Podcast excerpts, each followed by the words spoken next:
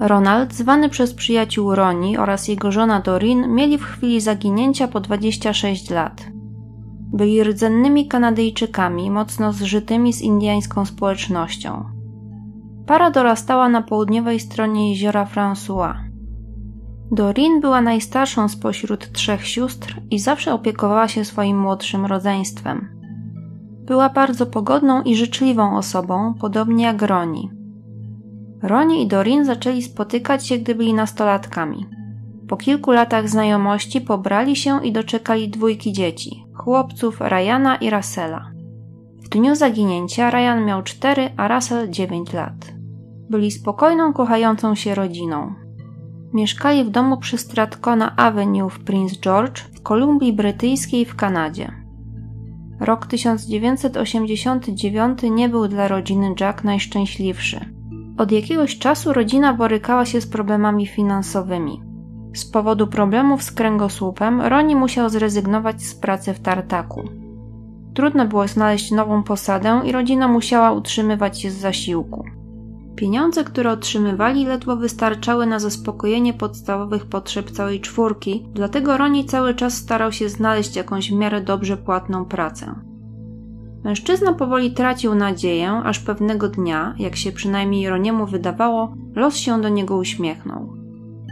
We wtorek 1 sierpnia 1989 roku Ronnie Jack opuścił pub First Leader w Prince George pełen nadziei. Ktoś w barze zaoferował pomoc.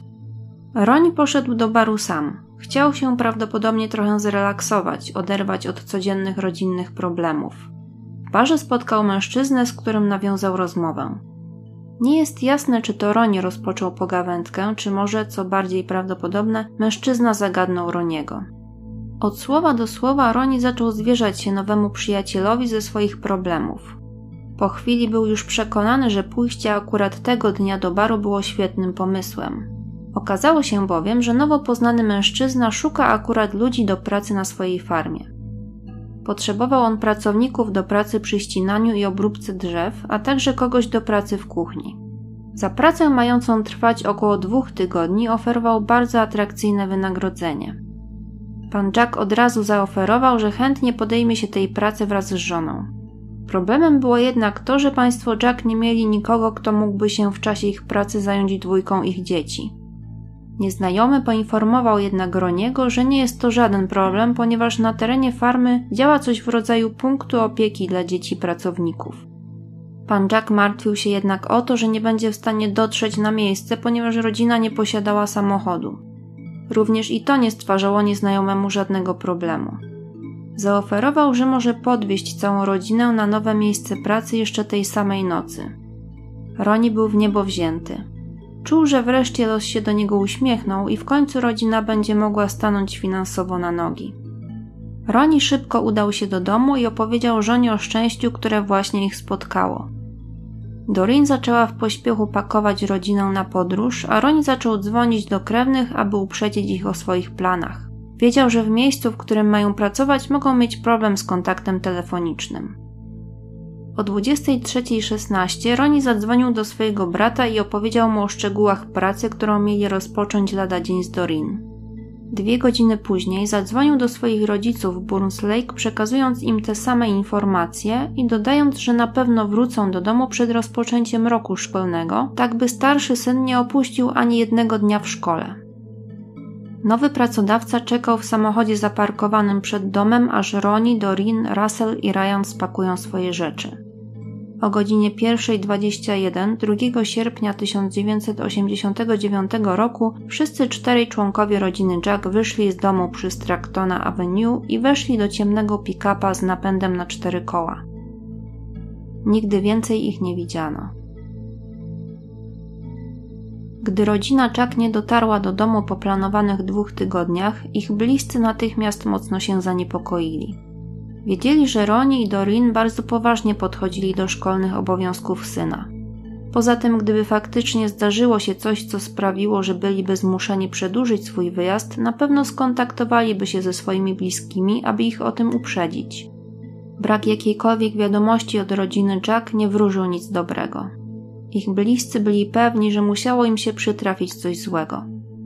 25 sierpnia zgłoszono ich zaginięcie. Rozpoczęto poszukiwania. Zaczęto przesłuchania świadków, w tym gości pubu, w którym przebywał Roni w dniu, w którym po raz ostatni go widziano. Świadkowie potwierdzili, że tego wieczoru Roni rozmawiał z pewnym mężczyzną. Niestety nikt z gości baru nie znał jego tożsamości. Mogli oni jedynie opisać jego wygląd. Ustalono, że był to mężczyzna rasy białej, mający około 160 cm wzrostu, z rudawo-brązowymi włosami, krótką, bujną brodą i wąsami. Jego włosy sięgały do uszu i miały przedziałek z jednej strony. W 1989 roku miał od 35 do 40 lat i około 90-120 kg wagi. Miał na sobie czapkę baseballową, czerwoną roboczą koszulę w kratę, wyblakłe niebieskie dżinsy, niebieską nylonową kurtkę do pasa i buty robocze ze skórzanymi frędzlami na palcach. Z pomocą świadków stworzono dwa portrety pamięciowe. Niestety do dzisiaj nie udało się ustalić personaliów tego mężczyzny. Od momentu zaginięcia rodziny Jack przez dłuższy czas nie udało się ustalić niczego nowego. Prawie 7 lat później pojawił się nowy i jak dotąd najważniejszy ślad w tej sprawie. W niedzielny poranek 28 stycznia 1996 roku o godzinie 8.33 pewien mężczyzna zadzwonił na policję z krótką wiadomością. Rodzina Jack jest pochowana na południowym krańcu rancha. Rozmowa trwała 10 sekund. Dzwoniący odłożył słuchawkę, zanim dyspozytor mógł zadać jakiekolwiek pytania. Wiadomość została nagrana, jednak ze względu na słabą jakość połączenia trudno było zrozumieć, o jakie konkretnie rancho chodzi. Po oczyszczeniu nagrania badające je osoby doszły do wniosku, że dzwoniący najprawdopodobniej wymienił nazwę Rancho Gordiego. Niestety dokładna lokalizacja rancha nie była możliwa do ustalenia na podstawie nagrania. Śledczy opublikowali kilka apeli w lokalnych gazetach, prosząc osobę, która dzwoniła o ponowne zgłoszenie. Oferowano także nagrodę w wysokości 2000 dolarów w zamian za informacje mogące przybliżyć śledztwo do rozwiązania sprawy zaginięcia rodziny Jack. Po jakimś czasie policji udało się namierzyć skąd dzwonił tajemniczy informator. Oficjalnie wiadomo, że zidentyfikowano dom w miejscowości Vanderhoof, ale nie jest jasne, czy dzwoniący został kiedykolwiek zidentyfikowany. Wiadomo jedynie, że w domu, z którego wykonano połączenie, dzień wcześniej odbywała się impreza. W niedzielny poranek dom był jeszcze pełen gości, między innymi stąd wynikały problemy z jakością połączenia. Głos osoby dzwoniącej zagłuszony był przez głosy innych osób przebywających w tym czasie w domu. Telefon mogła wykonać którakolwiek z tych osób. Od początku śledztwa przeprowadzono setki przesłuchań i przeszukano kilka nieruchomości w poszukiwaniu Ronalda, Dorin, Russella i Ryana. Ostatnie poszukiwania rodziny Jack miały miejsce w 2019 roku na terenie położonym na południe od Vanderhoof w rezerwacie Saikus. W trakcie poszukiwań użyto georadaru i ciężkiego sprzętu. Niestety poszukiwania zakończyły się fiaskiem. Nie znaleziono żadnego śladu rodziny Jack. Warto zwrócić uwagę na fakt, że rodzina Jack zaginęła w rejonie zwanym autostradą West. Jeśli interesujecie się sprawami kryminalnymi, to z pewnością znacie to pojęcie. Na 720-kilometrowym odcinku kanadyjskiej autostrady nr 16, znajdującym się pomiędzy Prince George a Prince Rupert w Kolumbii Brytyjskiej, doszło do wielu zabójstw i zaginięć, głównie rdzennych Kanadyjek. Pierwsze przypadki miały miejsce w latach 70. ubiegłego wieku. Dokładna ilość ofiar nie jest znana, częściowo z tego względu, że niektóre przypadki zaginięć są przez policję traktowane jako potencjalna ucieczka z domu, co rodzi konflikty pomiędzy rodzinami zaginionych a policją, jednak niektóre źródła podają, że takich przypadków może być nawet około 80. Do tej pory wiele osób zostało skazanych w sprawach związanych z autostradą West.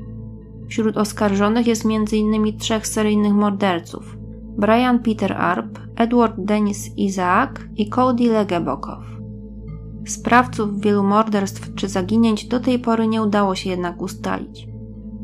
Wprawdzie na autostradzie West nigdy wcześniej ani później nie doszło do zaginięcia całej rodziny, jednak niektórzy sądzą, że zaginięcie rodziny Jack może mieć coś wspólnego z innymi zaginięciami i morderstwami dokonywanymi w tym rejonie. Mimo iż od zaginięcia rodziny Jack minęło już ponad 30 lat, są jeszcze na świecie osoby, którym zależy na poznaniu prawdy i odkryciu ich losów. Taką osobą jest m.in. siostra Dorin, Marlene. Kobieta do dzisiaj stara się, aby nie zapomniano o zaginionych. W 2020 roku upubliczniono wizerunki członków rodziny po progresji wiekowej. Na zdjęciach możemy zobaczyć, jak obecnie wyglądaliby Roni, Dorin, Russell i Ryan. Wizerunki zaginionych obiegły media wraz z apelem o to, by osoby, które mogą wiedzieć coś o losie rodziny Jack, zgłosiły się na policję. Bliscy zaginionych mają nadzieję, że ktoś w końcu pomoże w ustaleniu losów Roniego, Dorin i ich dzieci. Wprawdzie nadzieja na to, że członkowie rodziny Jack nadal żyją jest znikoma, ale już samo odnalezienie ciał i pochowanie bliskich dałoby krewnym rodziny Jack ogromną ulgę. Niestety, chociaż w toku śledztwa w prawie 30-letniej sprawie zgromadzono tysiące dokumentów, los rodziny Jack pozostaje nieznany po dziś dzień.